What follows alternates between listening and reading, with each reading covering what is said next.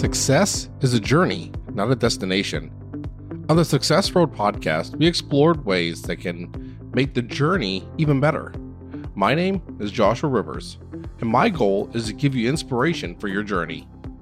Now, this is season three of the Success Road podcast, and in this season, we're going to be exploring some things related to starting and growing a side business. I started this idea back in 2018 and published 10 episodes of Side Biz Start and started gathering resources at sidebizstart.com. And the purpose of SideBiz Start was to share resources, tips, and inspiration to help people that wanted to start a side business themselves, but they needed a little help and encouragement. I was going to share my own experience in starting and growing my side business as we went through the journey.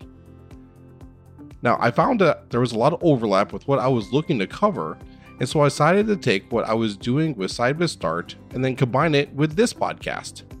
And so I'm going to start sharing the episodes that I recorded over there. As we go through these first episodes, you'll hear me reference sidebizstart.com, and you can still be able to go there to that address to be able to get the resources that I talk about, but you'll also be able to go to joshuarivers.net slash success road. Now, for this episode, we're just going to talk about how to be able to create a workable timeline. Several different principles that we're going to look at that perhaps you're already familiar with, but can be a reminder, especially as we look at being able to work on your side business. So, first of all, begin with the end in mind. And so, this is a principle that has been out for many, many years.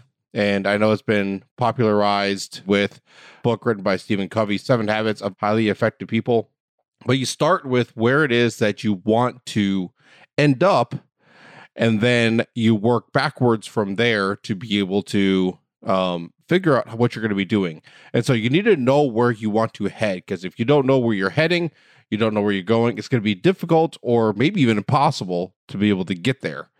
And so, analogy I like to think of is if you're trying to use a GPS, you got to know the destination.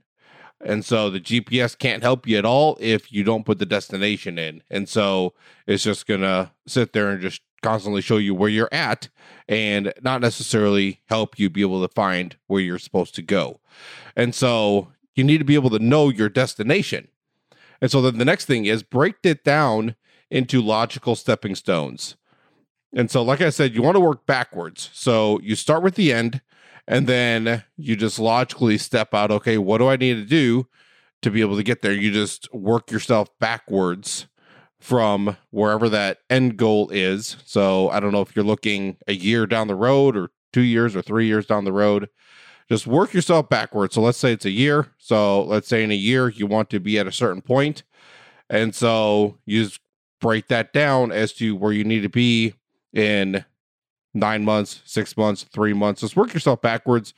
And then you figure out, okay, what do you need to do for this month? What do you do, do for this week? And you can break it down to the daily things that you need to take care of to be able to reach that goal. So start from the end, work your way backwards. And so that as you're doing this, maybe you don't have all the time frames set up, but you just kind of know where you want to go. And then you kind of get all the steps kind of in place. Then you want to look at a realistic time frame for each step. And so you want to think of realistically how much time is that particular thing going to take you. And so it might be something that is a normal task that you take care of and you very well know how much time it takes to actually do that thing and you can be able to put that in there. Maybe it's something that you haven't done yet or it's something that can fluctuate. Maybe it has to do with marketing and research and uh, reaching out to guests and clients and whatever, things like that. And so that's the kind of stuff that might vary on that. Just do your best to estimate the time that you think. And usually it's best to put a buffer in there. Uh, so I've heard a lot of different things from people as they recommend the the amount of buffer. Some people say 10%, some people say 50%, some say double. And so whatever it is that you think would be good. And so because it's always good to be able to have that buffer because things will come up. And so sometimes things will uh, complicate the work that you're trying to do. And so you might be trying to work on your computer, and then all of a sudden it decides that it's going to do some updates. And then you look at the progress bar and it says updating three more hours or whatever. Or or it's stuck on 10% updating. And so there, that'll put you behind if you're relying on your computer to be able to get the work done that you have scheduled. And so you put a buffer time uh, that's that's in there. Plus, it might take a little bit longer if you're trying to reach out to guests and guests and clients and things like that. Maybe it'll take a couple extra days to actually get a hold of them and be able to get things scheduled. And it, the time frame might not line up like you're planning originally. And so you need to have that buffer time for things that will come up that you're not necessarily expecting. And so you need to uh, kind of evaluate that. And it's hard for me to give you a hard, fast thing because each of us is working on our own side business. We have different things that we're working toward. We have different situations that we find ourselves in with our full time jobs, our families, our health, our capabilities, all those different things. And so it's hard to be able to give a hard, fast rule on what that time frame should be and what that buffer should be.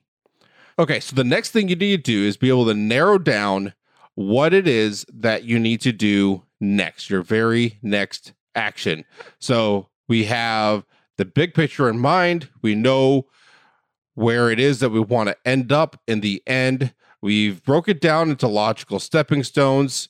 We've put some kind of time frame in there, putting in a buffer. And so now you just need to figure out what is the very next action that you need to do to be able to work toward your goals. And so the only way that you can really move forward is to be able to identify what that is. Otherwise, you're going to be locked into this this cycle to where you're not sure exactly what you're supposed to do, therefore nothing gets done. Or it's just so hazy, so fuzzy what you think the next step is. You need to identify the specific thing that you need to be able to do. And so, one thing that can be helpful here, something that has come up several times already in this podcast, is the one thing. So, we can use the principle of the one thing to be able to help with this to not only choose what the next logical step is, but also to be able to look at what the best and the most effective step would be. And so, using the principle of the one thing is what is the one thing that you can do that will make everything else easier or unnecessary. And so, not only do you want to look at what is logically the next thing, but you can even evaluate it based on okay, what's going to make the biggest difference with everything else that we need to take care of. And so, after we get that very next action figured out, then we need to schedule the time on our calendar to be able to work on that next action.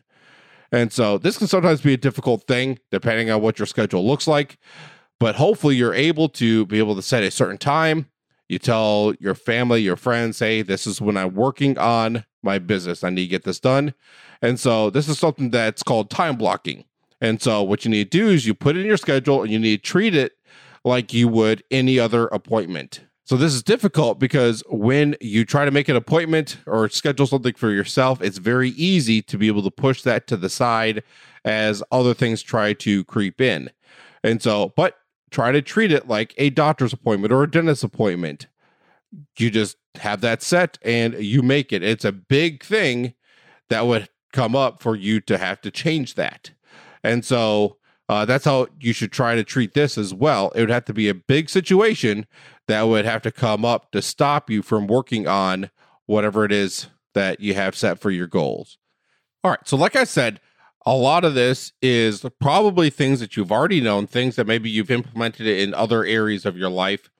But we just need to try to look at what we can be able to do to realistically make a workable timeline for your side biz goals. If you're able to keep this up, then you just keep doing the steps. And so after you get the next action done, then you reevaluate again. Okay, what's the next action that I need to do? Get that scheduled and just keep working on it. Keep knocking it out, and you'll see progress to be able to get toward your goals. And one thing, and I'm not necessarily going to spend a lot of time on this part, but as you set these goals, you definitely want to make sure that you are setting things that have a tangible result that you can be able to evaluate to make that way you can make a check mark that yes i got that done not just a nebulous or shifting kind of thing to where you're not really sure you did some work but you're not sure what the results are and so you need to try to get something that you can actually track or something that you can't control directly. So you can't say, okay, I need my goal for this week is to make $100 or whatever the number is. Well, what is the actual action that you need to do to be able to get to that? Okay, or whatever. And so you can be able to work it down. If you need to talk to a certain number of people to be able to try to uh, uh, get them to hire you, then you need to say, okay, not I need to sign up three people because it's not something you can directly control. The way that you can control that is by by setting how many people that you're going to reach out to, how many conversations you need to have to be able to get that many people to be able to sign up. And so whatever the thing is, so so you need to figure out what is the actual action that you need to do and be able to have that be something that you can track to be able to put that check mark next to it saying that it is done. If you are looking for some help to be able to do this. Maybe you need to uh, have someone to talk with as you go through the process of figuring all this out. I would love to be able to do that. You can go to sidebizstart.com slash contact and let me know. And we can see if we can be able to schedule a time to get on the phone and be able to talk through some of these issues. And so, or if you have any other questions about your side business, I'd love to be able to help with that. Next time, we're going to talk about overcoming fear with your side business because whenever it comes to starting a side business, growing a side business, anything entrepreneurial, there's definitely fear that comes along with that. And so we're going to talk about that in the next episode of Side Biz Start.